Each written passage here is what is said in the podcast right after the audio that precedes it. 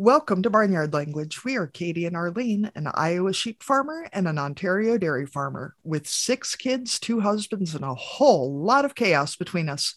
So kick off your boots, reheat your coffee, and join us for some Barnyard Language honest talk about running farms and raising families.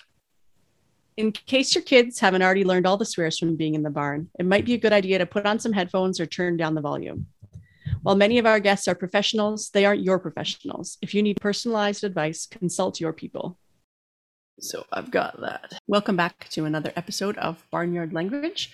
We're happy that you're joining us here again today on the pod. And Katie, what's going on since last week? We have to get back into this routine of like coming up with things to say and remembering what actually happened during the week. So, what's happening on the farm? What's happening? I'm going to have to start writing notes but I guess I'm going to have to write myself a post it note to remind me to take notes. This is so what I've been doing. I, I just use the note function on my phone to actually remind myself that some things actually do happen. Could I just have you put it in your note thing to for, remind me to for you write to notes? Write notes? Yeah, do I have to remind you every day? What happened today? What happened today? Yes. Yes, it'll be like uh, Doogie Howser at the end of every episode, you know, where he'd sit down with his computer and write his little diary. no? Okay. I'm aging myself. Sorry, listeners under 40. The roofing crew came back today and put the gutters on the barn. So that looks real nice. And I don't know if you actually, I think you posted some pictures, but I don't think you told people about the big roof oh. switch up at your place. The uh, had a roofing crew come out and put a new roof on our barn, took it all the way down to the original planks, put on new sheeting, put on new shingles. It looks gorgeous. We were missing a lot of shingles. They also repaired the, there's two cupolas on top of the barn, the big metal ones. They repaired those and put a new roof on. And our barn is, I think, 110 feet long and 70 feet wide, if that gives people a concept of how big a roof we're talking about. And it's 70 feet tall. Our barn is 100 and 100 100 years old this year or 100 years old last year. Anyway, does not matter. Old. Old. And I was saying too, I was surprised to see a shingled barn because I you don't see, or I guess I haven't seen many barns with shingles, but you said that that was a also a, a heritage conservation. That is a because we're part of the Iowa Barn Foundation. They do require a shingled roof, and also apparently to install tin, we would have had to rip off the shingles, put on new shingles, and then put tin over the shingles because oh, there yes, wasn't a cost effective. a substrate that was solid enough to put tin onto. Right. So now it matches the house and it looks great. And if you thought shingling your house was expensive, get a quote for doing your barn. Let's just yeah. put it that way. They did a beautiful job, got it done in less than two weeks. I have a terrifying photo of one of their workers sitting on the end of the ridge pole, texting and eating his lunch. He was wearing a safety harness. They are insured. Yeah. It's makes me think of that, that, that old picture that people was that on the New York skyline, you know, sitting on exactly, that, that exactly, yeah. sitting on the I beam eating your lunch. Yeah. yeah. Not everyone is is as afraid of heights as I am, which is good because otherwise we would not have roofing crews. yeah, no um, one would do those jobs. No. So they came back today and hung the gutters, which looks amazing. I had no idea how janky the old gutters were until they put the new ones on. It looks a lot different. They also brought their lift truck around to the front of the house and put my Starlink dish up finally, which is also amazing. Ooh, in Very a permanent excited. location? Yes, not sitting on top of our farmer's market trailer much less likely to be decapitated now. yeah. So that's very exciting. Other than that, not a whole hell of a lot. Third crop hay is done finally, thank God.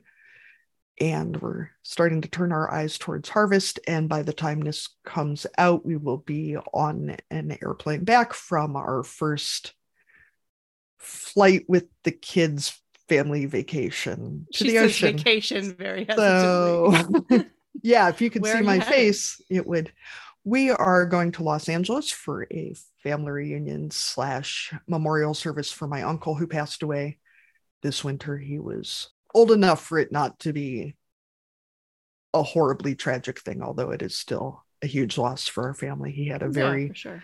full and adventurous life, and it was a life well lived and well appreciated and leaves well, behind I'm a lot. excited to hear next week how all of that goes because yeah. we know that vacations with children are just yeah. trips. quote unquote vacations. It's, it's a trip. Um, it's astounding to see how much more I was willing to pay for direct flights because the idea of, I mean, at Yeah. least like once you get them on the airplane and you're in the air, they can't really go anywhere. Like they can Yeah. terrorize the people who are in the plane, but other Sure, than yeah, that, but you just have to deal with what's happening in, in those seats. And Yeah. then when you arrive at your destination, you're done. yeah i've heard there are people whose children are not like this but i don't know any of those people so if you are those people don't tell me about it and it's very exciting stuff so we're going to stay in a hotel with the whole family and go to the beach and um, hopefully i will be able to report back next week about how great it went i'm going to manifest that it's going to be a terrific trip Well, you'll report back no matter how it went. And hopefully it will be great. if I don't report back, please start gathering bail money or maybe don't send a search party. I'll come back when I'm ready. Send out a missing persons report. Yeah. Yeah. How are things at your place, Arlene? Things are good. The one thing I forgot to tell you last week is that a certain cow had a calf and now she's back in the barn. So our, my least favorite cow, Saturn, is now back to being milked every day. And she's kicking less, but trying to hurt me more, it feels like. She's got this real head swing going on. And it doesn't just come at me when I'm prepping her, but she'll also try and take a swing at me while I'm prepping the cow beside her. So I just have to be on my toes and, and ready for, for Saturn. If you haven't listened to previous episodes, you know I, I mentioned her a few times, and Katie even created some lovely artwork of her for me. But yeah, she's not my favorite, but she's milking well and she had a heifer. So, you know, maybe the, the tradition will continue, or maybe I should be spending more time in the calf barn just hanging out with with her calf so that it doesn't hand feeding it Yeah, and yeah exactly. bribing it into I'm your friend. complacency. yeah exactly Do you wear boots then, or have you considered switching to like sneakers so that you can make a faster getaway? i milk and running shoes yeah Okay. yeah I, I was actually kidding, but okay, cool. no no it's more comfortable for me and we it's you know we have shavings in the alleyway and straw between the cows and and we're doing a lot of scraping as we go. We're, we're not in the parlor so it's a relatively as long as i watch where i step it's relatively dry. So yeah i yeah i wear running shoes. Yeah, I'm see, I guess I've my only feet. ever milked in a parlor, so it was wet down yes we yeah exactly working, yeah you know, the farm i grew up on we milked in a parlor so it was yeah definitely wet all the time Yeah. but yeah we're in a tie stall so So It can be pretty Arlene, would it would it be fair to say that she is your arch nemesis? oh i would not say that but Okay. that. Sorry, listeners, if there's anybody left between us telling you how old we are and that joke. That's I'm actually pretty proud of that one. It's been a while since I've come up with anything that bad. yeah Uh, And the other thing I wanted to report is that I have my first official speaking engagement next. I believe that we did some official speaking engagements together That's last true. year. Yes, but on okay, virtual first in person. in person solo. engagement where I actually have to see the people in real life that I'm talking to. Yeah, first of those. and So what are you talking about, week- Darlene? The podcast, I guess. We still got to Oh. work that part. I've still got to work that part out. So next Are you week gonna let in me, uh, Ontario, the international plowing match, which is it calls itself international, but I think it's only ever in Ontario. So I'm not sure where the word international came from. But yeah, so the IPM or International Plowing Match is not all that far from here. So I'm doing two tailgate talks, two different afternoons at the IPM. So if you live in Ontario and are going to be at the plowing match in Kemptville, Ontario, you can come and see me on Tuesday and Wednesday. And there's kids' activities. And then on the Thursday of the same week, I'm attending the Eastern Ontario Ag Women's Network Day. We have a there's a speaker and not me and lunch and all that kind of stuff. So I'm also excited to hang out with some other women in agriculture. So sounds like I'm at the plowing match all week. I will not be doing any plowing, but I will be there. Also, next Saturday and I believe Sunday, which will be the week that this comes out. Next Saturday and Sunday, which is the week that, that I'm just going to start over. Go with the date. For Midwestern listeners, this Saturday and Sunday is also the Cranberry Festival in Warrens, Wisconsin. If you listened to our episode with Amber of Cranberry Chats, it is, I believe, the largest cranberry festival in the country. I bet it's uh, September 24th and 25th. That is also the Iowa Barn Foundation All State Barn Tour. We're only an hour and change from Warren, so you could come and see us and see our barn and then go see some cranberries or the reverse. That's a fun field I suppose. right there. Yeah, right. I am super bummed to not be able to go to the Cranberry Festival because I once again was the one who signed us up to be on the barn tour. So I can't really be too grumpy about it, I guess. You can um, only be in one place at a time, unfortunately. Even I can only be in one place at a time. That's right. Yeah. All right. I think that's us for this week. So good luck on your trip. Looking forward to hearing how it goes. Thanks. And we will go ahead and. Oh, Arlene, did you have some exciting uh, familial automotive news to share as well in case folks in oh, your yes. area need in, to get their crash helmets out or? in new parenting uh, news my oldest the lovely my girl child passed her driving test today. So that means that she's passed phase two of the driving experience. So at this stage she can drive by herself and not just with her parents or her driving instructor. So it's a whole new world i'm actually i, imagine very the negotiations sure for yeah. vehicles begins now. Yeah. I'm sure she's actually a good driver. She looks like a pretty responsible, level headed yes. kid yeah, for being what, 16? Um, yes. Yeah, she's yeah. a pretty good driver. Passed her test, so obviously the the tester thought that she was going to do okay. I'm sure she'll be fine. I mean, I'm the one who hit the deer last week, so yeah, those it. can't be avoided though. Yeah, that's just kind of the way it is. That's All right. right. Well, congratulations to her anyway. Yes. And all right, we will move into our guest part of the show. All right. All right. I can hear your uh, chickens, Katie. Not sorry at all, Arlene. It's beautiful out. no, it's. I know. It's it's part of the ambiance. That's why we're called Barnyard Language, right? I think so. Today my, we're talking. Oh, sorry. Go ahead. I think my father-in-law got all the tractors out of the yard finally, so hopefully he won't come back with that. yeah drive back through. Yep. So today we're talking to Mariah Vargo, who's joining us today from Kipling, Saskatchewan. I always mispronounce that, don't I? How do you say Saskatchewan the real way? If you live I think there, you. I think you did it right. Okay, good. one, not one, right? I'm sure there are probably people from here who say it differently too. I don't know. okay, all right. I just don't want to don't want to offend anyone from from Sask. We'll say it that way. So, Mariah, we start each of our interviews with the same question, and this is a way to introduce yourself to our listeners. And we ask, "What are you growing?" So, for our farming guests, this can cover crops and livestock, but it also covers families, businesses, and all manner of other things. So, Mariah, what are you growing? I was like super pumped because I had planted my vegetable garden and was so excited. And we had a wicked storm that went through here, a plow wind, and it like took out three massive trees and like crushed my garden and a oh, little no. bit of my soul with it. So right now, all I'm actually like growing from the ground is a little pot of herbs, and not even that is doing very well. Oh, but if I, if we look at it, maybe not necessarily from that perspective, I think in this season, I'm really focusing on growing and like cultivating beautiful relationships and friendships. I think that that's what I'll say. Yeah. And are you also growing some children? Yeah. Yeah, I do. I grow in lots of children. so, how many of those do you have and what ages are they? I have four. So, my oldest just turned 11, Aiden. Then we have Noah, and Noah actually turns eight in two days.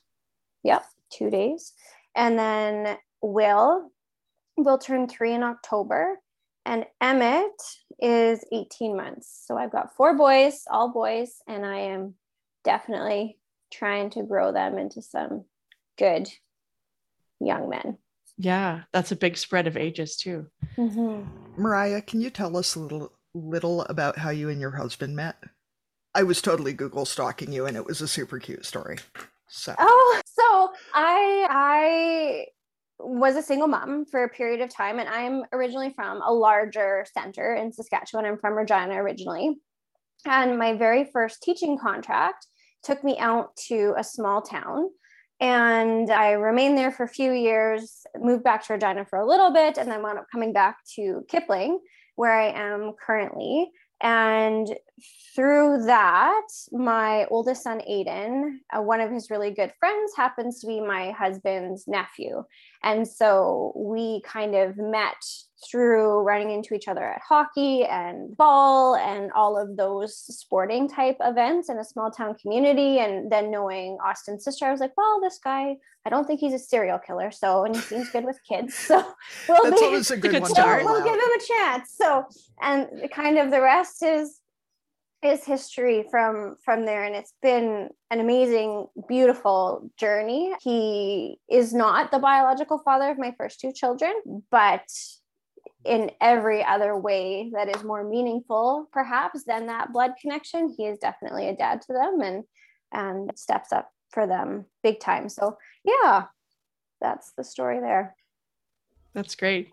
So can you tell us a little bit about your background and education when it comes to supporting parents and children. Obviously you work in the in the school system but but what's your background in that context? Well i feel like i've got that education component like i have a bachelor of education degree and then i have additional certification through inclusive education and then i am working on a master's in psychology and then in addition to that, I've taken a number of other courses that have to do with mental health or self regulation or trauma, or I'm currently working on getting my accreditation as a yoga teacher for kids and a breathwork course that could be used for any age group. So that's part of it. But what I feel is even more meaningful is the personal experience that I have. So, like I said, I was a single mom for a really long time.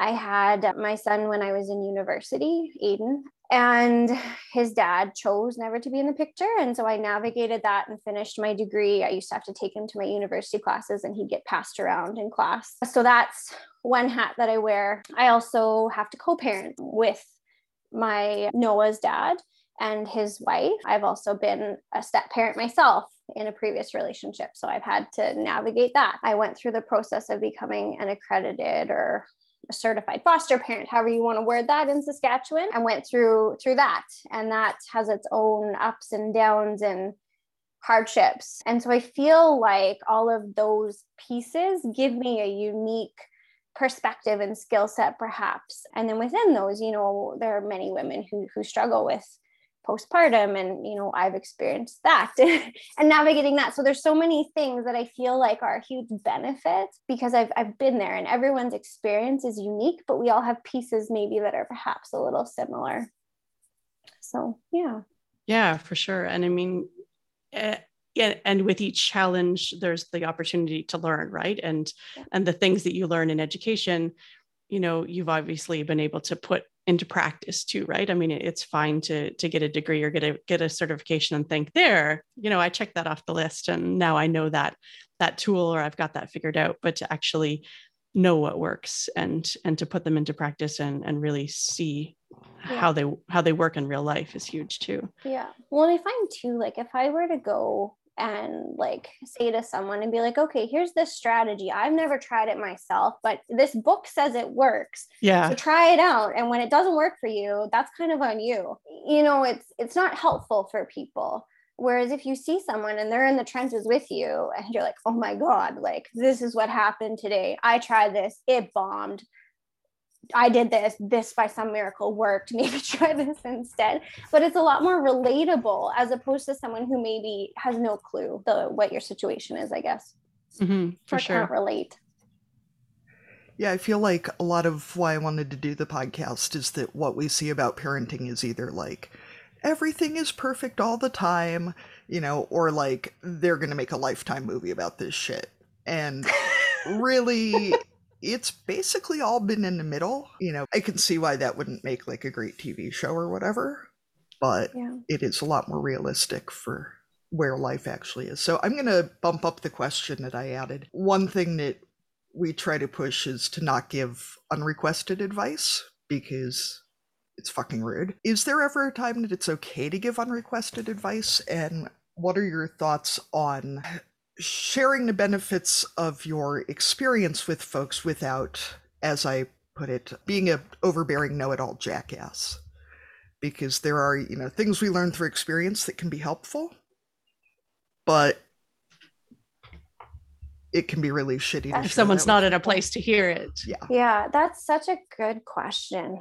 My initial like knee jerk gut reaction is to say like no, I don't think there's a good time, or that it's no, I don't think it's okay to give unrequested advice because you're exactly right. If that person isn't ready to receive it and they're not interested and they're not in a great place, then they're probably going to think that you're someone who thinks that they're better than them or like has their nose up in the air and it would tick me off too i think that perhaps this is where social media perhaps might be helpful in the sense that like you can put content out there that you think people might find helpful.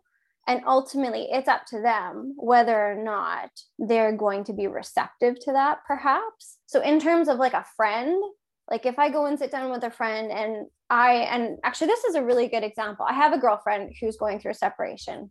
And there are some things. So for instance you know she's needing that feeling of she's feeling rejection right and she needs to feel love and like she's attractive and all of that jazz and she's seeking that without necessarily consciously thinking of the impact that's having on her daughter but in that situation as much as i want to be like hey you know, maybe you need to think about this. She's probably going to go tell me to fuck off. So, because uh, yeah. that's not that's not what she wants to hear right now. So, I guess in that situation, if it's someone that you're actually close to, you can ask them, "Do you want my advice, or do you just want me to listen?" And then ultimately, you know. And if they say no, I genuinely want your advice, then that's your end to be like, okay, you said you wanted it. Here it is yeah. and know that I'm saying this with love for you and I just want to help. And this is what I see. It doesn't mean it's necessarily right. You do with it what you want to, but here it is. And even if you ask someone, Do you want my advice? They might say no, but maybe time will pass and the next day will come around and they'll be like, you know, maybe I am in a place, whether it's something you observed with their kids or, yeah, or a more personal, you know, individual thing. But if you say, you know, I have I've learned some things or I have an idea. Do you want to hear it right now? And they say no. But if they come back to you later and they're like, you know, I've thought about it. Maybe I am like today, I can hear it. And yeah. and then it yeah, then it's still up to them whether they take or yeah. do what what you said seriously well, or do anything with it. And that's that's also their yeah. choice and their life. Well, and it's so hard, I feel like, with kids too, because a lot of the time, and I don't know what it's like for both of you, but I know in the past, like having someone try and give you feedback on your parenting feels like a huge personal attack, like right to your core. Mm-hmm. And even if the message that's being sent isn't that, I feel like almost 100% of the time, the message that is received is you're a bad mom. Yep. And you're failing and you suck at this and it's your fault that your kid's acting this way and bad, bad, bad, bad, bad. And so that makes it really difficult to ever want to to get any of that or to get help or to admit that you're struggling because that's unfortunately the message that seems to come across a lot of the time. So yeah it's definitely a tough one. And that's often because of the head place that you're in right? Where where if you're struggling with your child or there's a behavior that you're you're noticing and then you don't know how to deal with then you think you caused it.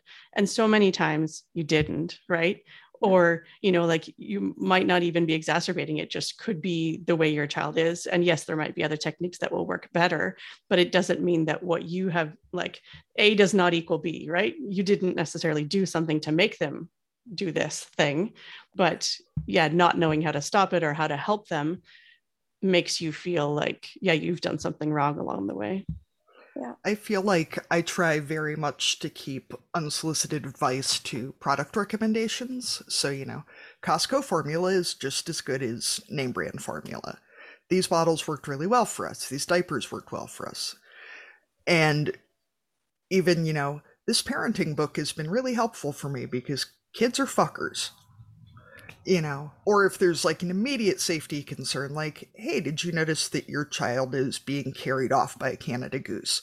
Something along those lines, that I'd be like, you know, no judgment because kids are fucking monsters, but in this child moment, is being yeah. eaten. Actively so, being. yes, maybe address that. But yeah, past that, not unless they ask. Never. Even if they do ask frequently, still never. Because I don't know what the fuck I'm doing but yeah, I, I agree, Arlene, too, that when something's going wrong, there is absolutely zero chance that I'm in the headspace to hear constructive criticism about it. You know, when my kids are like throwing shit at each other and, you know, being the worst. And, yeah, you know, that's not well, the right time to difference. absorb that, you know. Sorry. I, I think there's a difference too between being like, okay, I've experienced a similar situation and like I've had this extreme behavior XYZ. I, I tried this. You know, if someone is open to your advice, as opposed to being like, well, this person, this random stranger, this person in a book says, do this. So do this. I mean, I have no experience with it, but try that. I feel like there's a difference there too. But that's honestly most of my justification for my ongoing tremendous level of oversharing because I just dump everything out and then people are free to kind of take what they will from that, I guess. So, you know, like I've tried to be really open about postpartum depression and infertility and all that just because if you show people your experience with that, it makes it easier for them to come forward and connect about it, I think, rather than me just being like, I've noticed you don't have any children. Please let me tell you about fertility. like, please let me get all up in your business about this because this is totally something that we should be talking about. Yeah. Well, that's, I think, a huge kudos to you, though, too, because that's having to be really vulnerable. And that's really, that can be terrifying. So, I think it's mostly that I don't have the self control to keep my mouth shut, but thank you. but even that though like you're kind of brushing it off. I think that you do need to give yourself a pat on the back there though because like that's hard and there are lots of people who aren't willing to have that conversation especially in a, a public setting right? Well and i think that the unwillingness to talk publicly about it makes it so much easier to feel ashamed of it because we don't talk about it we hide it it's not you know we don't talk about that where people will hear it and that just adds to feeling like we've done something wrong because the things we don't talk about are things we've done wrong. And, you know, I didn't do anything to cause my infertility. I didn't do anything to cause my postpartum issues except have kids, which you was kind of the point. Was kind of the point, yeah, and was worth it. But you know, it's it's not like I was out doing something horrible and then had fertility problems and should be deeply ashamed of it. And even like I had gestational diabetes, and I had so many women tell me I was so brave for even mentioning that I had gestational diabetes. And I was like, what? like, what am I supposed to be ashamed of here? Like, what? Yeah, this is a, a thing that happens. ridiculous. like, yeah. we have better things to be ashamed of. Mm-hmm. I feel like we could all do much worse things that we could enjoy more than you know, producing too much uh, insulin. So, Mariah, you've recently started a platform company. What would you call it? I don't even know. I'm still figuring it okay. out. Okay. What do we call so, it? Like a platform? Sure. Yeah. So we you started something called Motherhood Unraveled. And I wanted you to be able to talk about your vision for what Motherhood Unraveled is and what your goals are for the project. And in writing up the script, I also found out that Unraveled in the US has two L's and in Canada has one. So if you're looking it up online, it's the one version of Unraveled. So that's a side note. So tell us about what Motherhood, Motherhood Unraveled is. Um, so basically, it's the idea behind it is the concept of community and creating a safe space for for women initially because I feel like motherhood is so freaking isolating. And you'd think with social media, we're more connected than we've ever been before, hypothetically. But if you think about it, how much meaningful connection are you actually getting? Where you are able to put yourself out there and truly talk about and ask for help and communicate your needs in that format it's probably minimal at least i feel yeah. uh, and so with it too it it's social media is a beautiful thing but it's also really damaging in that it's selectively showing people all of the pretty perfect parts of motherhood. And it's setting the rest of us up to feel like failures and to be afraid to not be able to do those things or to have the Pinterest birthday party or to, you know, have kids who maybe are having a meltdown or XYZ to not have the perfect house or like that. You know what I mean? And that's not the reality of what motherhood is. And so I wanted to create a space where women can come together and number one, spend some time getting to know themselves again because I, I, don't know about both of you, but when I became a mother, I kind of lost who I was before. And it wasn't until like probably three years ago where I was like, okay, I don't even know who I am anymore. Like, what did I even used to do? What do I even like? Because every single conversation I had only revolved around my kids. And I see it with so many women too. Like, if I'm going to a PD event and we're asked to introduce ourselves, if it's a room full of women, every single woman is going to share something that has to do with either accomplishment and accomplishment of their kids, how many kids they have. And that's basically it. It's not who they are because your kids, yes, are a huge part of you, but they are not the main defining factor of who you are as a person. And so, kind of getting back to who are you really and supporting you in that journey and kind of getting you to look at your own shit a little bit because I believe that a lot of us carry wounding and, and baggage from our own childhood and experiences as we've grown up, and that impacts our ability to show up and be there for our kids. So it's there's a lot within it. There's the sense of community of gathering around with people who intentionally are going to be there and show up for you and be authentic and have that supportive space to ask questions, get feedback, brainstorm solutions, just visit. But then there's also that piece of learning and growing and trying to have some support and accountability to be the best version of yourself. That's the starting place. And then eventually, I want to be able to offer almost like a kids component. In education, I see kids are really struggling, and I know families are struggling too, but I, I see a lot of the kids part in my job, and they are struggling so badly. And so, looking at what tools and strategies can we teach them that provide them with some independence and some knowledge and skills so that they can care for themselves and have some strategies to help them cope because a lot of them can't cope is what i'm seeing. I deal with huge meltdowns on a daily basis in school compared to when i started versus now. I feel like a lot more kids struggle emotionally and behaviorally. And so looking at okay how can we support them and wrap around and support their family as well and hit it kind of in both edges? We support the mom and we support the kids because I don't think that without doing both, you can't really support that family without targeting both.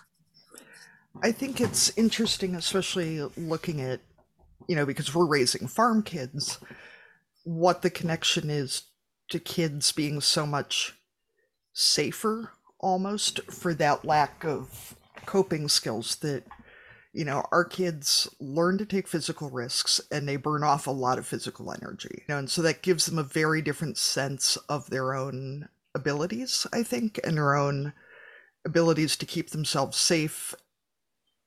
And it just seems like kids are so encouraged to be careful all the time. I don't want to sound like a crazy parent who's like, you know, I let my kids play with dynamite. It's fine. They're four, you know, like, no, there are basic safety rules.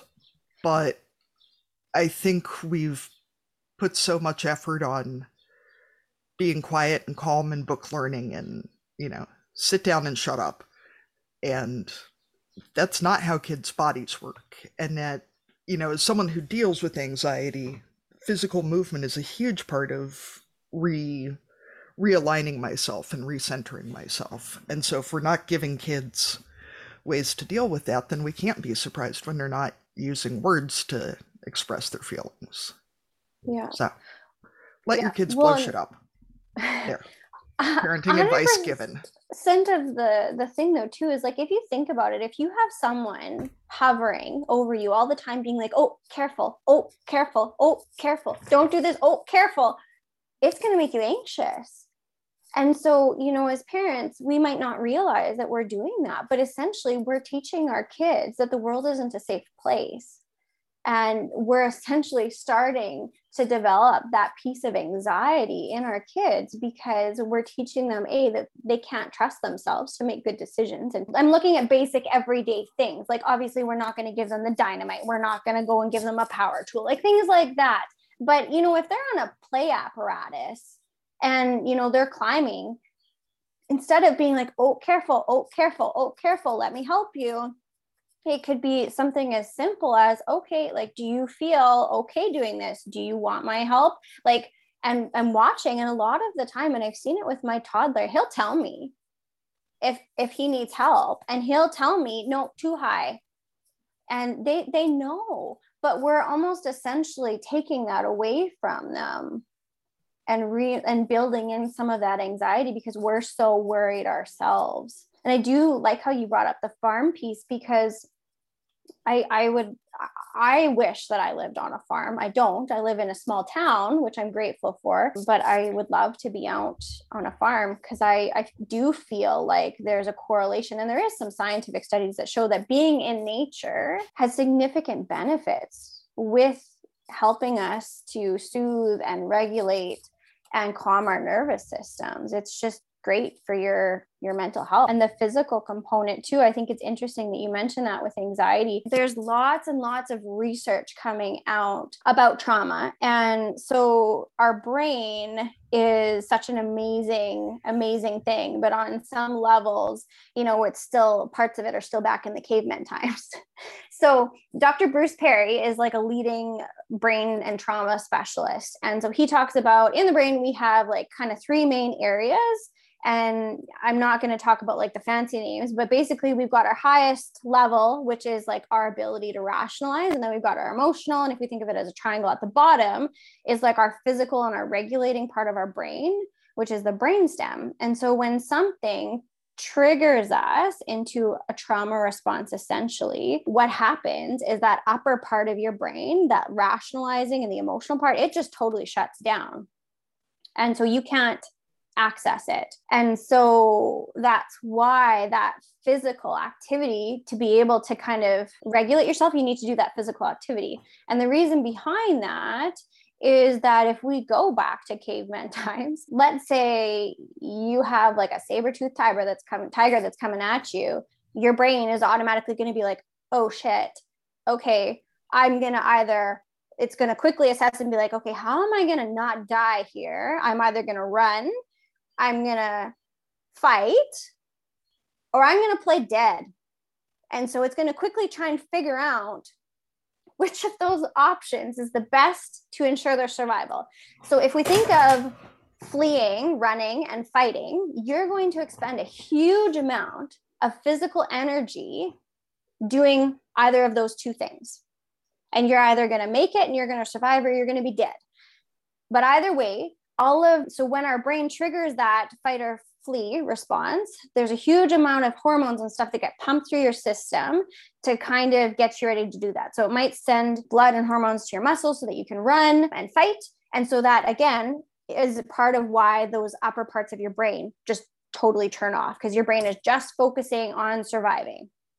It's like you're not going to rationalize with the tiger. You're not going to talk it out of eating you. Like we need to do these fight or flee and so back in those days, if you fight or flee, all of that energy comes out of your body and it's gone. You can go on living your life until the next time you need to try and run away or do whatever. The other option is if it's like, okay, you're hooped, you might as well just play dead and we'll hope for the best.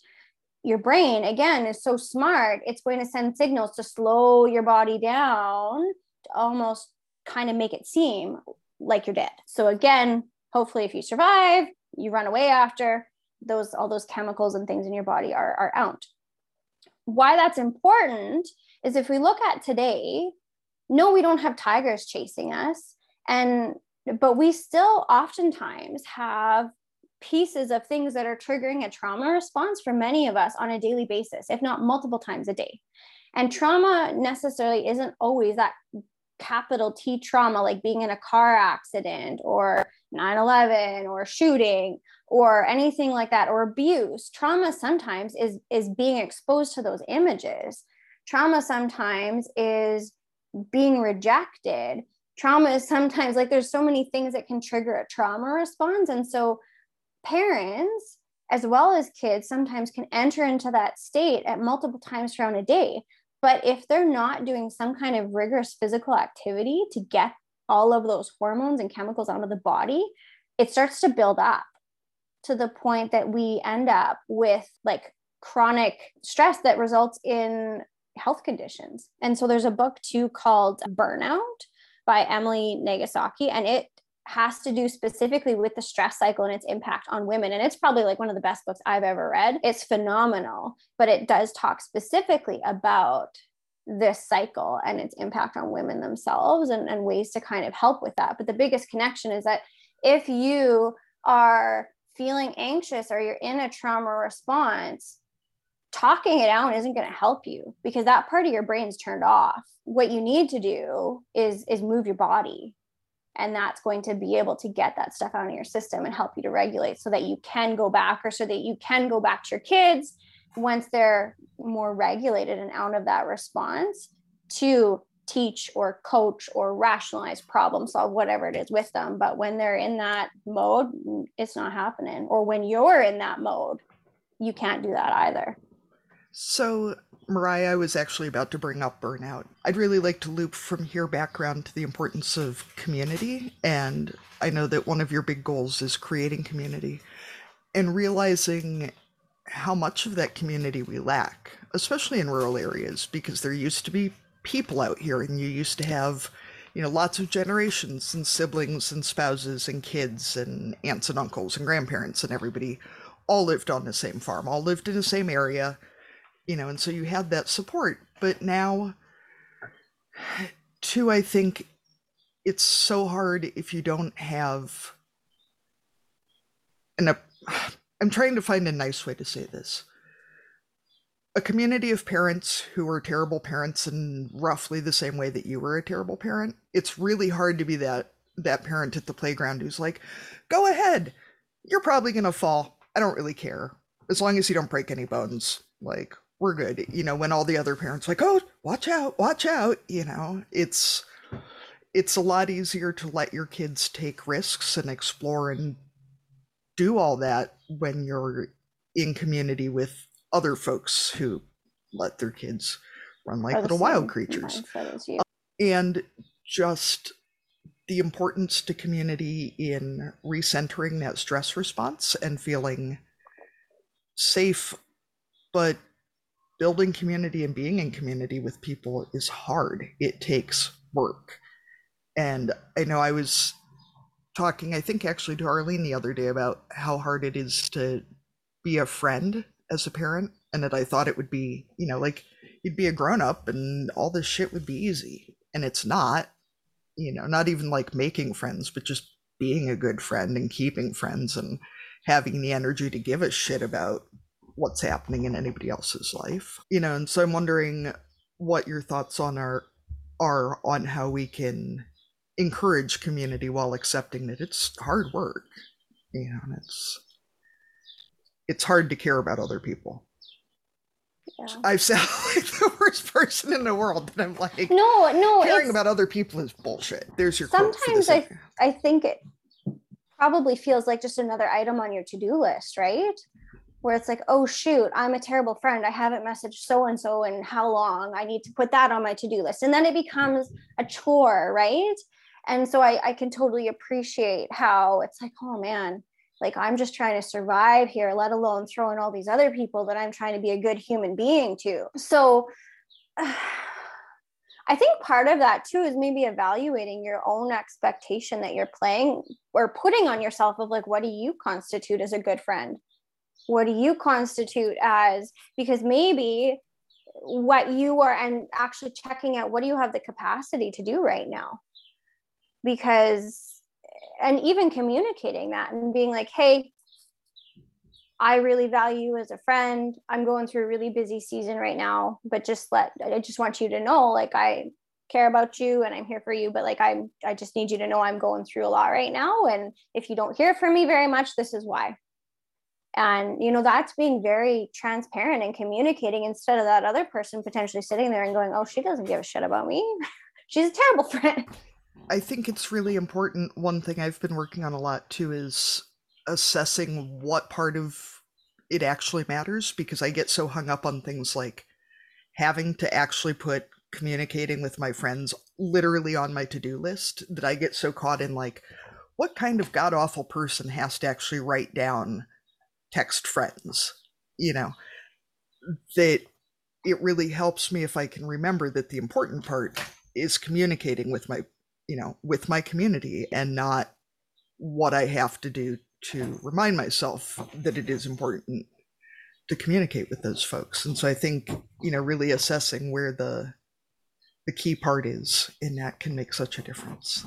So we talked before the interview about setting aside some time for you to talk to us about some strategies for working with kids and you've already taught talked a lot about that trauma response and I know that I can see that in those meltdowns or the, you know those times where kids have tantrums and you know in those moments you you can't talk to them you can't rationalize what's going on you can't you can't they can't they're not in a place to to for rational thought for sure but what else did you want to talk to us about today in terms of helping us out with our kiddos well the first thing i because i was trying to think of okay like what are, what's going to be the easiest number one and most meaningful i think for people and i'm hoping that this will be it. The few things that I have. The first thing was building meaningful connection into your everyday.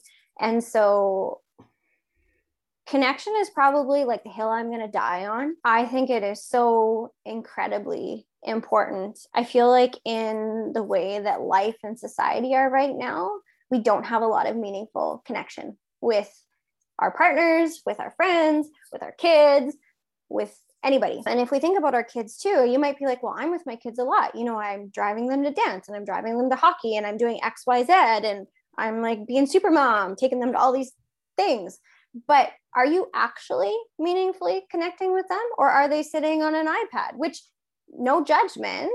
It's like if you need that to be able to not have screaming and fighting and kids beating on each other for the drive ha- like i don't care. But the point i'm trying to make there is are you engaging with them? Are you are you meaningfully connecting with them? And the answer is probably not a lot.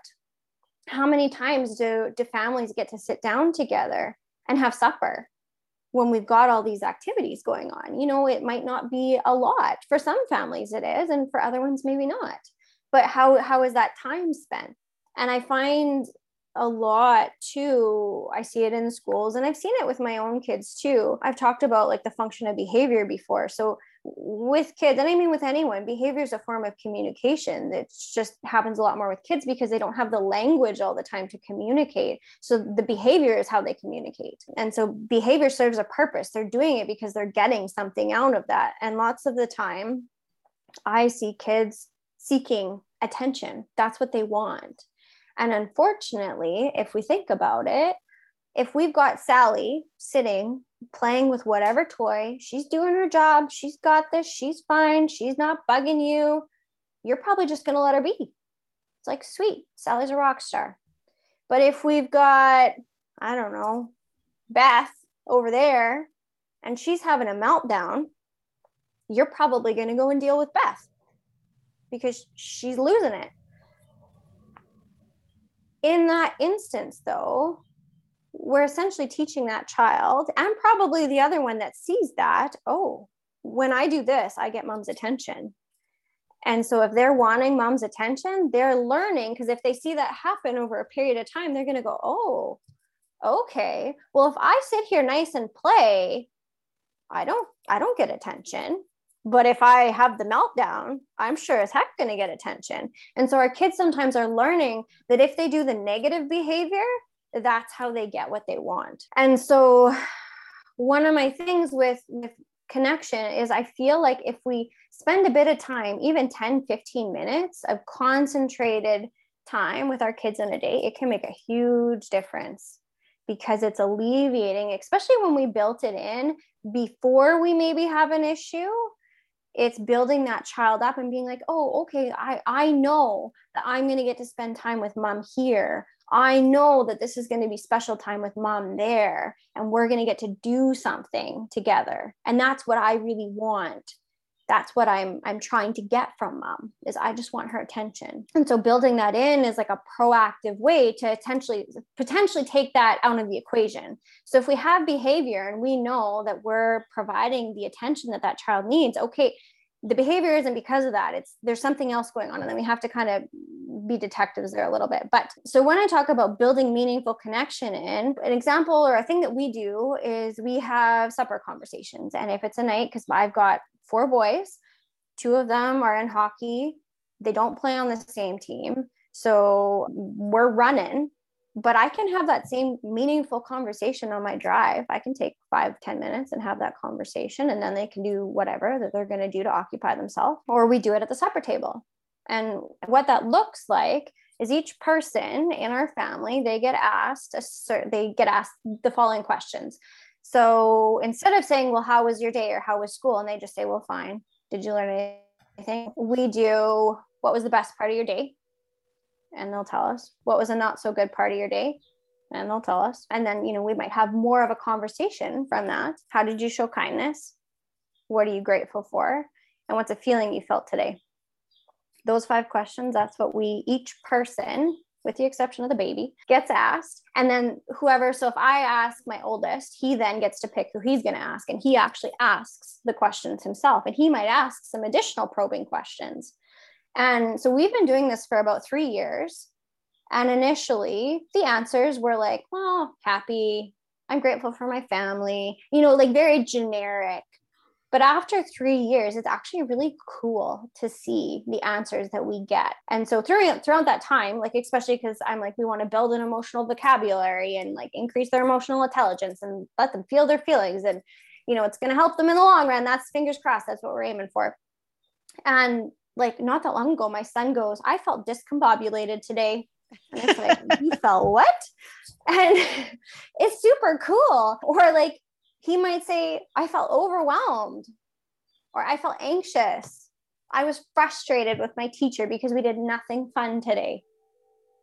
Or, you know, we get answers like, I'm grateful for the food that we have, or I'm grateful for that we have a house, or I'm grateful that the weather's nice. Like they've expanded and it's really neat to see. And again, that's like, that's a meaningful, in my opinion, conversation where you're really starting to see pieces of them and who they really are and the things that are important to them mm-hmm. as opposed to if you say to them what was the what did you do today well nothing yeah i think the the consistency is is a good reminder for me too because i mean like we try to ask those open-ended questions but when you do get those short answers or you know you can tell that they don't really want to answer then you you know you kind of start to you give up a little or or yeah. not not ask anymore but yeah that reminder that that it takes time for them to get used to the fact that this is going to be this is going to be an ongoing thing so you might as well settle in. And also your point about asking each other because sometimes it can turn into just the parents asking the kids questions.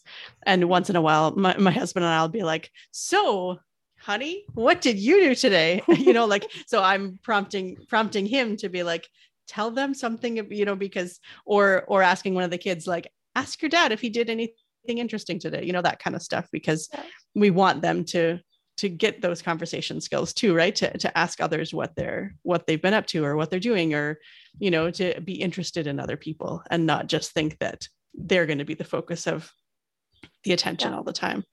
Well and it like it took a while. Like it wasn't it didn't start out and it was like miraculous or sure, like super yeah. awesome right off the get-go. Like it took lots of modeling and especially with the emotions like I would have to come home and be like, I was really frustrated at work today because I had a bad day.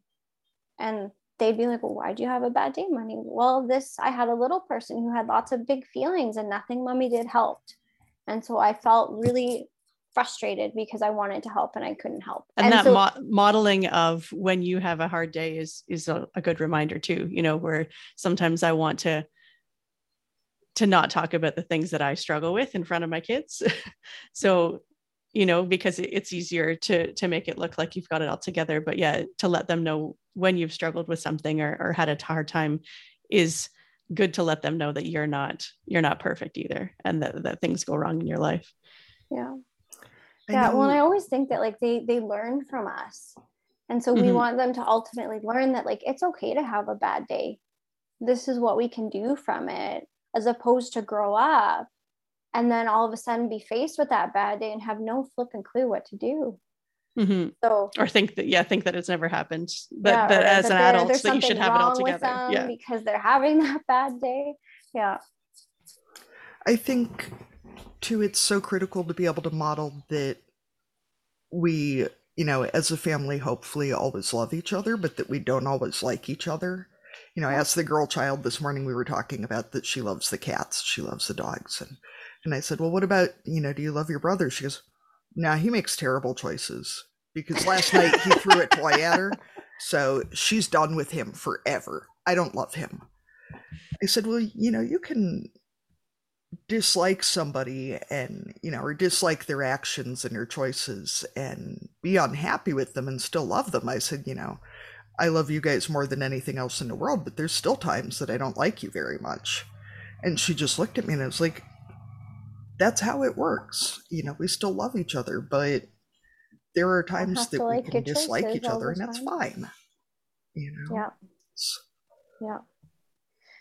So supper is one example, or like on the drive. You could really ask those questions anytime. Bedtime is another time with routine. What you know, what you have in place for a routine. It can be a beautiful opportunity for some connecting there. Planning date nights. So we'll look at our calendar, and you know, it's not super easy with four kids but we will plan we might go and be like okay aiden pick pick a date day i used to try and think okay we're going to do it like every week and that's just not realistic for me and it's it it can't like it doesn't happen because then it becomes something that's stressful and it becomes another mm-hmm. thing on mm-hmm. that to-do list that you're resentful of because it's like oh I've got to do this now and and you're not enjoying it it's not meaningful and your kids can they can probably sense that so we might do like aiden picks one a month like each child picks one a month perhaps and that's like a special date night where maybe you go to the drive-in or maybe you go to the park just you guys like it doesn't even have to be something you spend money on but it's intentional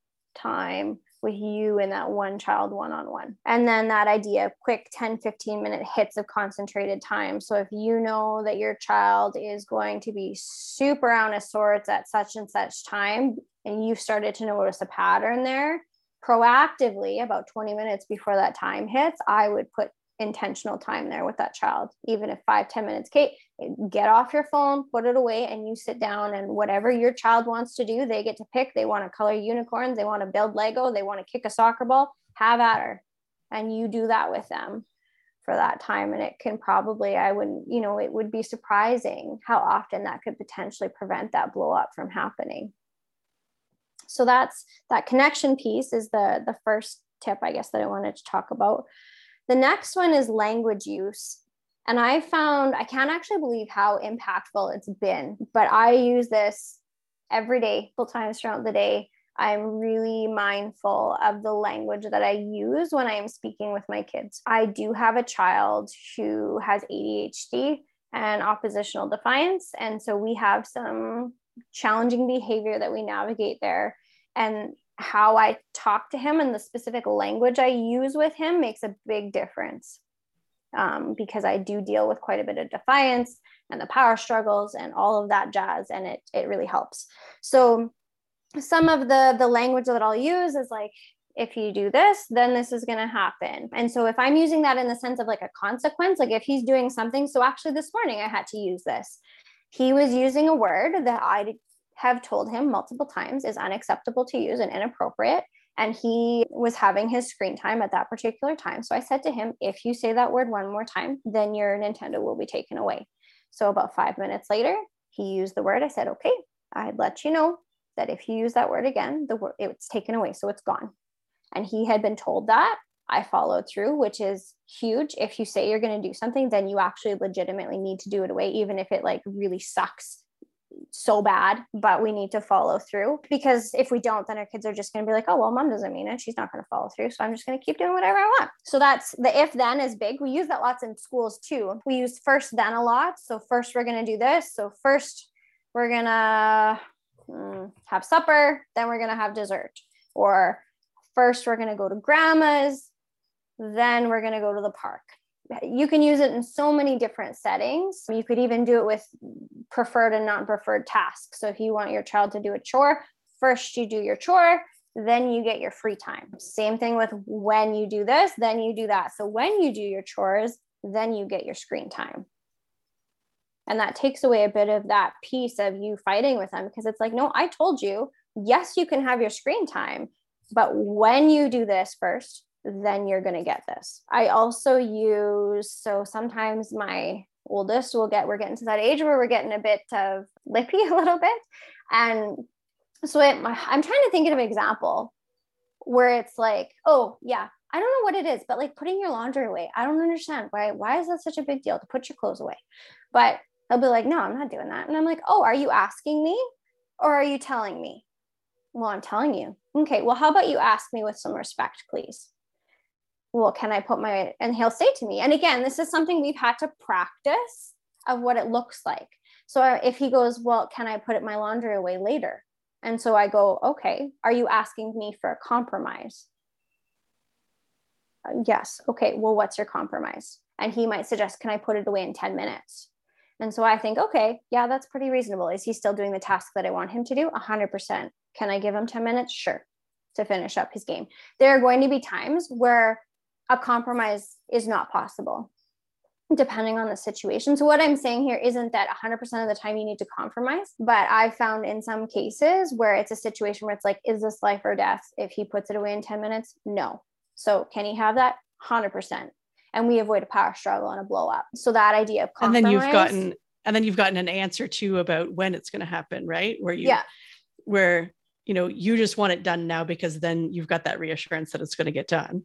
Yeah but then that compromise has also given him a bit of that power to say oh it's going to be when i'm done what i'm doing. So yeah it still gets done but yeah you've you've both won.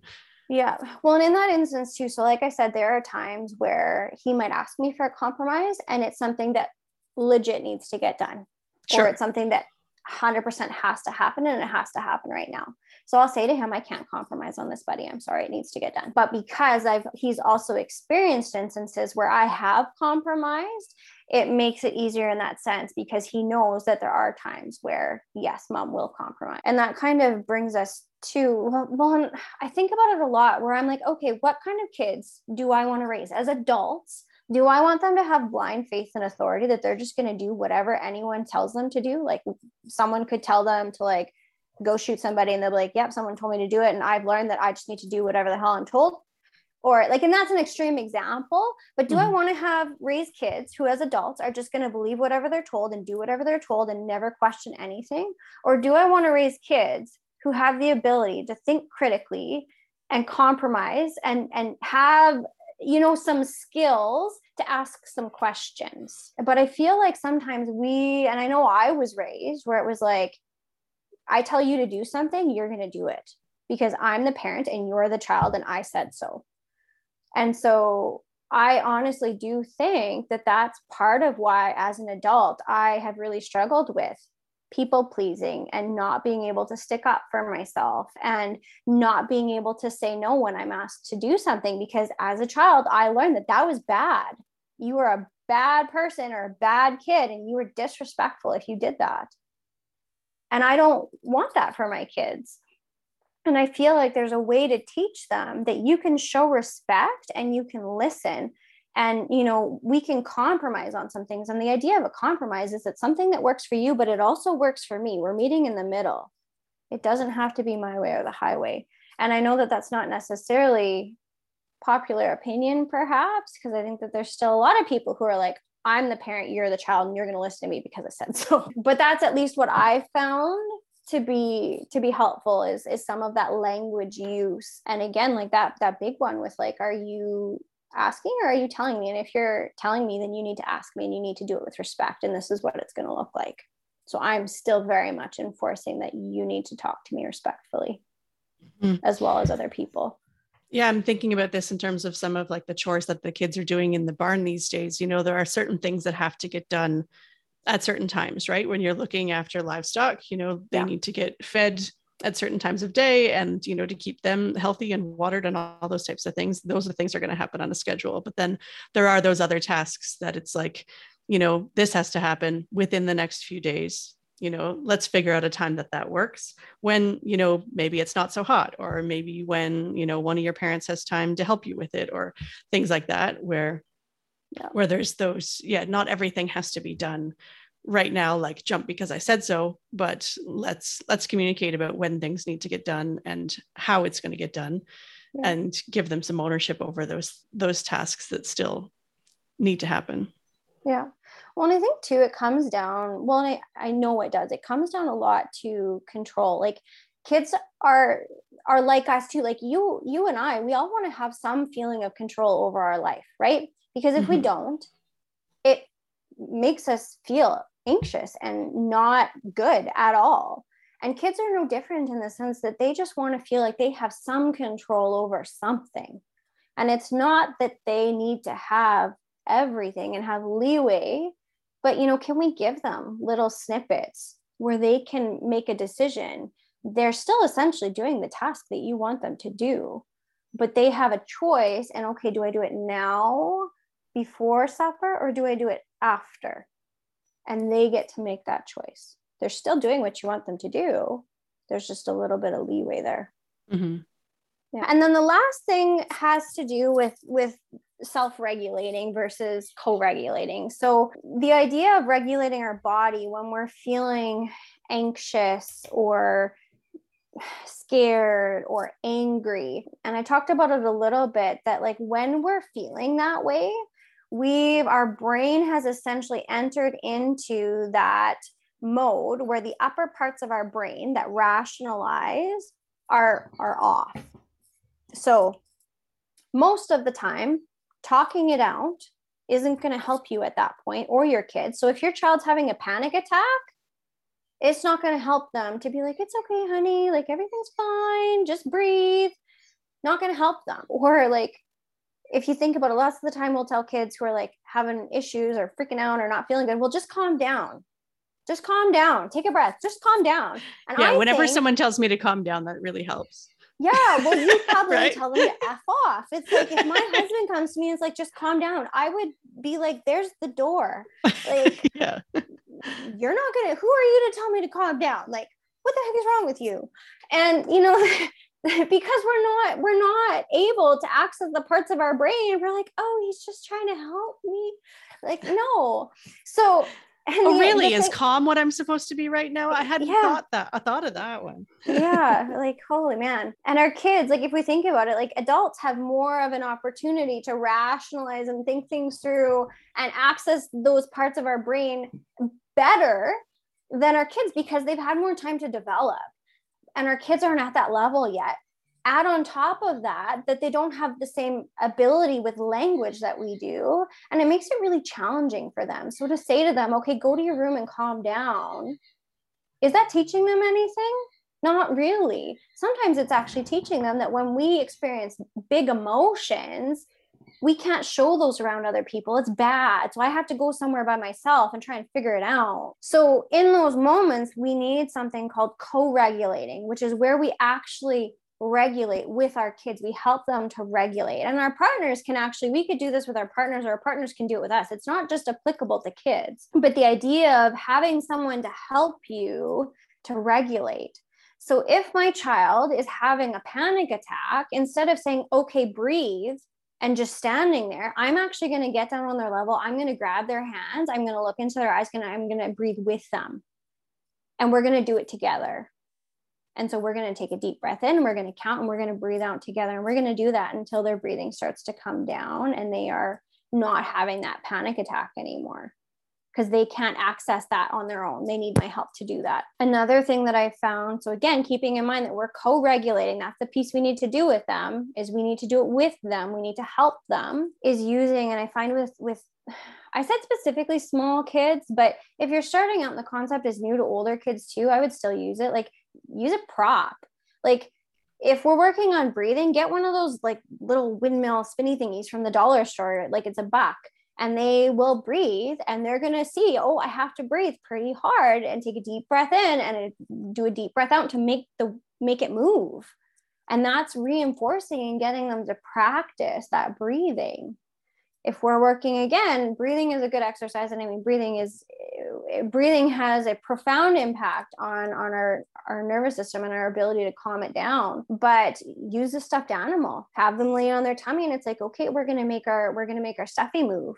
And mommy's going to do it with you and we're going to make our stuffy move by making sure that we're taking big belly breaths and so they can see they can physically see as they're practicing that skill. And again this is something that we don't just do these things when our kid is having a freak out. Because if that's the only time we're going to do it lots of the time we're not necessarily going to have success. We need to start to introduce them when our child is calm and be like okay we're going to practice some things that that can help you to feel better when you're not feeling so good or when you're really angry or when you feel nervous and we're going to try a bunch of different things because sometimes some of them aren't going to work and that's okay or some of them you might not like but we try a lot of them so that you have ones that you can pick and choose then you get to know which ones you like and which ones you don't. So, breathing is one. There's lots of research about cold therapy and how it can trigger your nervous system into like instead of being in that fight or flight response it can trigger you into what's called the rest and digest where you basically calm your nervous system down and you're able to calm and regulate yourself. So obviously i'm not going to suggest that you throw your kid in the cold shower or anything like that. And there's like lots of like i remember someone tell it was actually a psychiatrist that told me that she's like well like immerse your face in really cold water. And i'm like i'm not going to do that to a kid. Like i'm going to end up getting that sounds like waterboarding for, like, torture. because i'm trying to do cold therapy with him like yeah. so but you could give them a piece of ice to hold. Same thing. Give them a popsicle. What kid isn't going to want to eat a popsicle? It's something cold mm-hmm. plus it's something that they're probably going to like. And see does it help yeah i know yeah or one of those little ice packs you know like yeah. put it put it on your arm try it on your neck you know like yeah. put it on different parts of your body and try and see if you know like get them and getting them to focus on the you know like on the how that feels and that kind of stuff too yeah. i know our our five year old daughter has a tendency to get overexcited about things and dysregulate to the point that she will start puking and like full scale. And it's not like, oh, I'm so excited, puke. It's like she just gets more and more dysregulated. And last time she said something about her her head was too hot. And so I grabbed an ice pack and just slapped it on the back of her neck and no puke, thank God. And just fairly immediate calm because she was, you know, paying attention to that ice pack instead of just winding herself up more. Well, um, it's engaging a sense right? Which again mm-hmm. is is hitting it's kind of triggering that because that lower part of that regulatory physical system like is your brain stem and it like engaging a sense helps with that. So sight smell taste like all of those it, it'll help and that cold piece is is huge. And then the other one and I, we kind of touched on this already too was was moving your body. That's a huge we just need to get that that energy. And like i've seen kids who honestly are so worked up that they are shaking, like they are trembling. I've seen it in school and it's like, holy man, like you've got so much built up into your body right now and we've got to get it out. Like, because they can't, you can't function like that. And that can't, it doesn't feel good in your body. And so like that could be going for a walk or a run, or maybe you could be like, Kate, we're, we're going to do a, a game. We're going to do a race. You and mommy are going to race and seeing if if that can get it out or let's jump on the trampoline.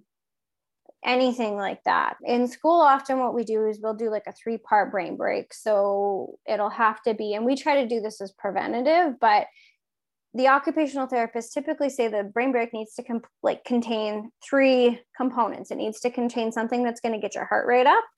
It needs to include some static stretching So we might do animal poses or yoga poses, just some simple stretching, and it needs to contain some kind of breathing exercise. Those are the three components that they advise in school that we try to build into a brain break. That's more as a preventative measure. And if we're looking at if we have a kid who's already escalated, we would need maybe more of that physical activity piece to help get some of that those big feelings and that energy and the hormones and stuff that are, are running through their body out and then transition into the deep breathing piece.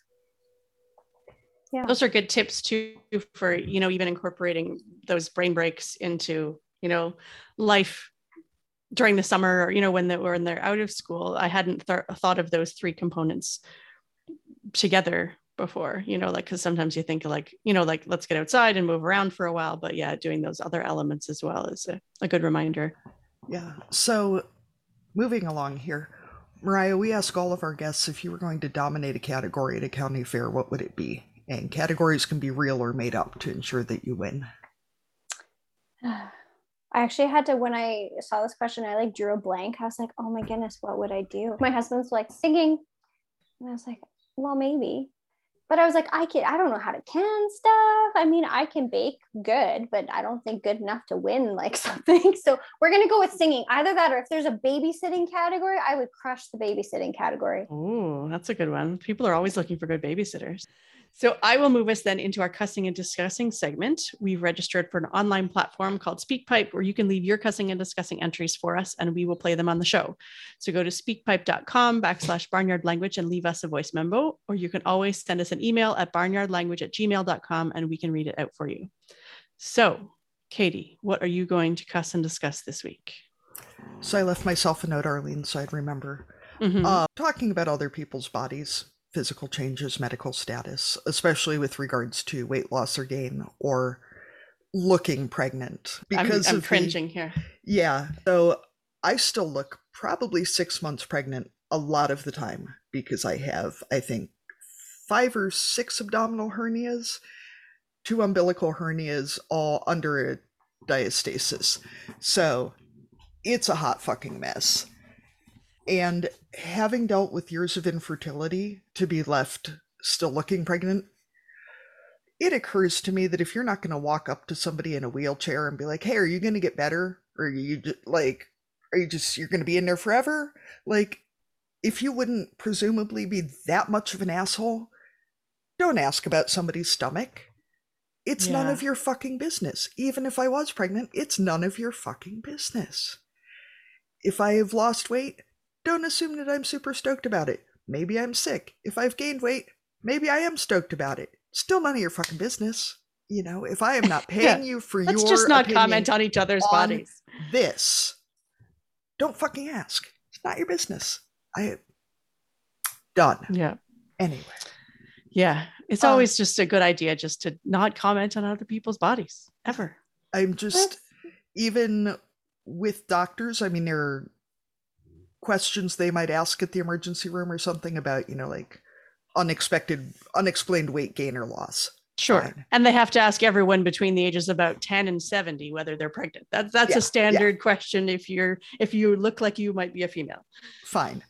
But past that, if I am not paying you for your opinion on this specific thing, I don't want to fucking hear about it. That's I, a good one. Valid. And you yep. can you can advocate for yourself and your children and anybody else you see about that one. I had an emergency room doctor try to force my child to speak to him when she had already been in several years of speech therapy for not speaking at all. And I'm sure he got a more forceful education than he might have anticipated on that one. Because she doesn't fucking talk I thought would have been clear enough for why she would not answer his questions. Right? Got it. Yeah. You know, oh, seemed simple to me. Anyway, Mariah, what do you have to cuss and discuss? Oh, it's so we had we had like a, oh, it was so sad. We had a big like beautiful tree that like snapped and landed on our garage, and so our garage is shot. And then we had two more that like actually were uprooted oh, and like yeah, turned our thing. deck into a teeter totter.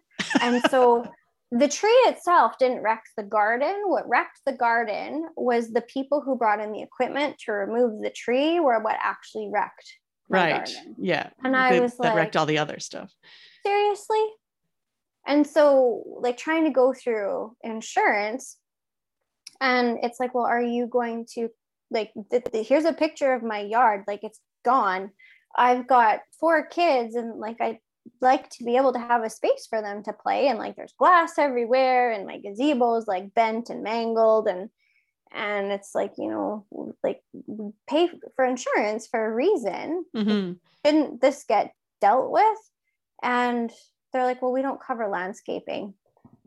And Oh, I've got like literally like deep gouged holes from this tree in my yard that my kids have just started putting water into and they're using it as like mud soup or something. Like, now, whatever. you, now you have a Like, mud kitchen. whatever. Like you do you. Like if this is the one tiny square of the yard that we can play in that's not like an actual like safety hazard, you do you. Like uh, but yeah, it's super frustrating because I'm like, why do we pay for insurance then? Like if if they can come in and totally tear up my entire lower part of my lawn and like wreck my garden and like Yeah. all of my perennials, but we're not actually going to replace that stuff because like perennials that cost like plants cost a ton of money, Mhm. and I'm like, this is dumb.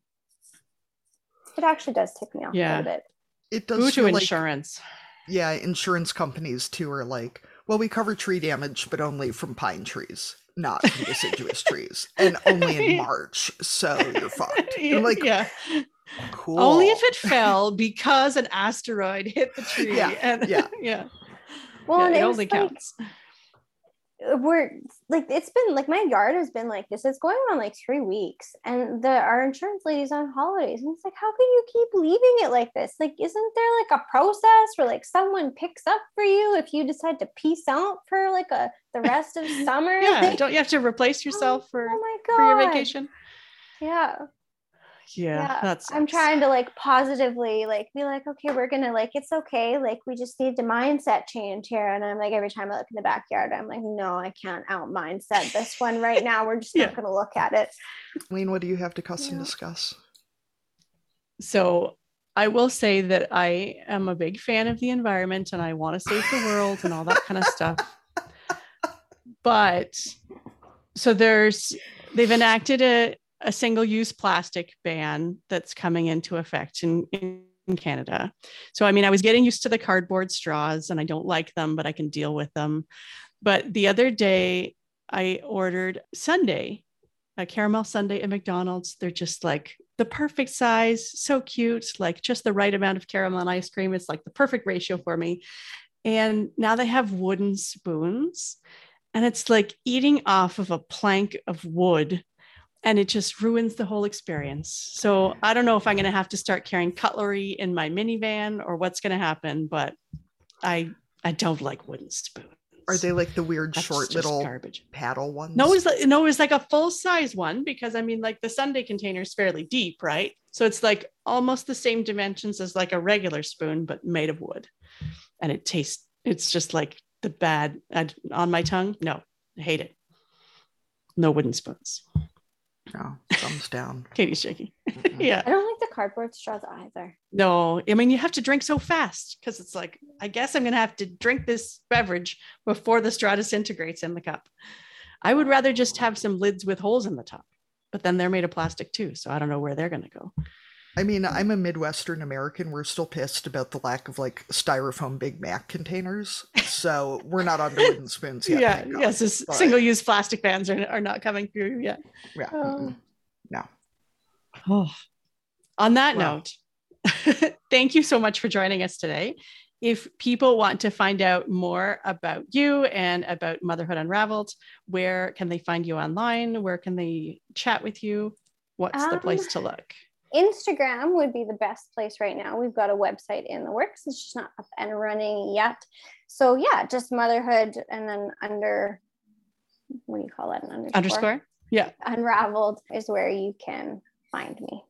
But thank, you you, so very much. much for having us. I Yeah. really Yeah, thanks for having us on. today. Thanks for coming on. I was going to say thanks for having us on, but guess. to our listeners, thank you for listening. And to Mariah, thank you for coming and talking with Yeah. us. Thank you for joining us today on Barnyard Language. If you enjoy the show, we encourage you to support us by becoming a patron.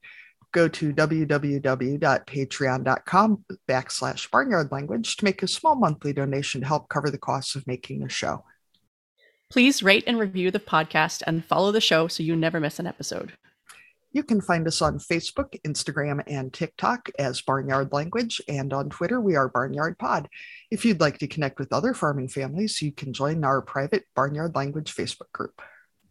We're always in search of future guests for the podcast. If you or someone you know would like to chat with us, get in touch. We are a proud member of the Positively Farming Media Podcast Network.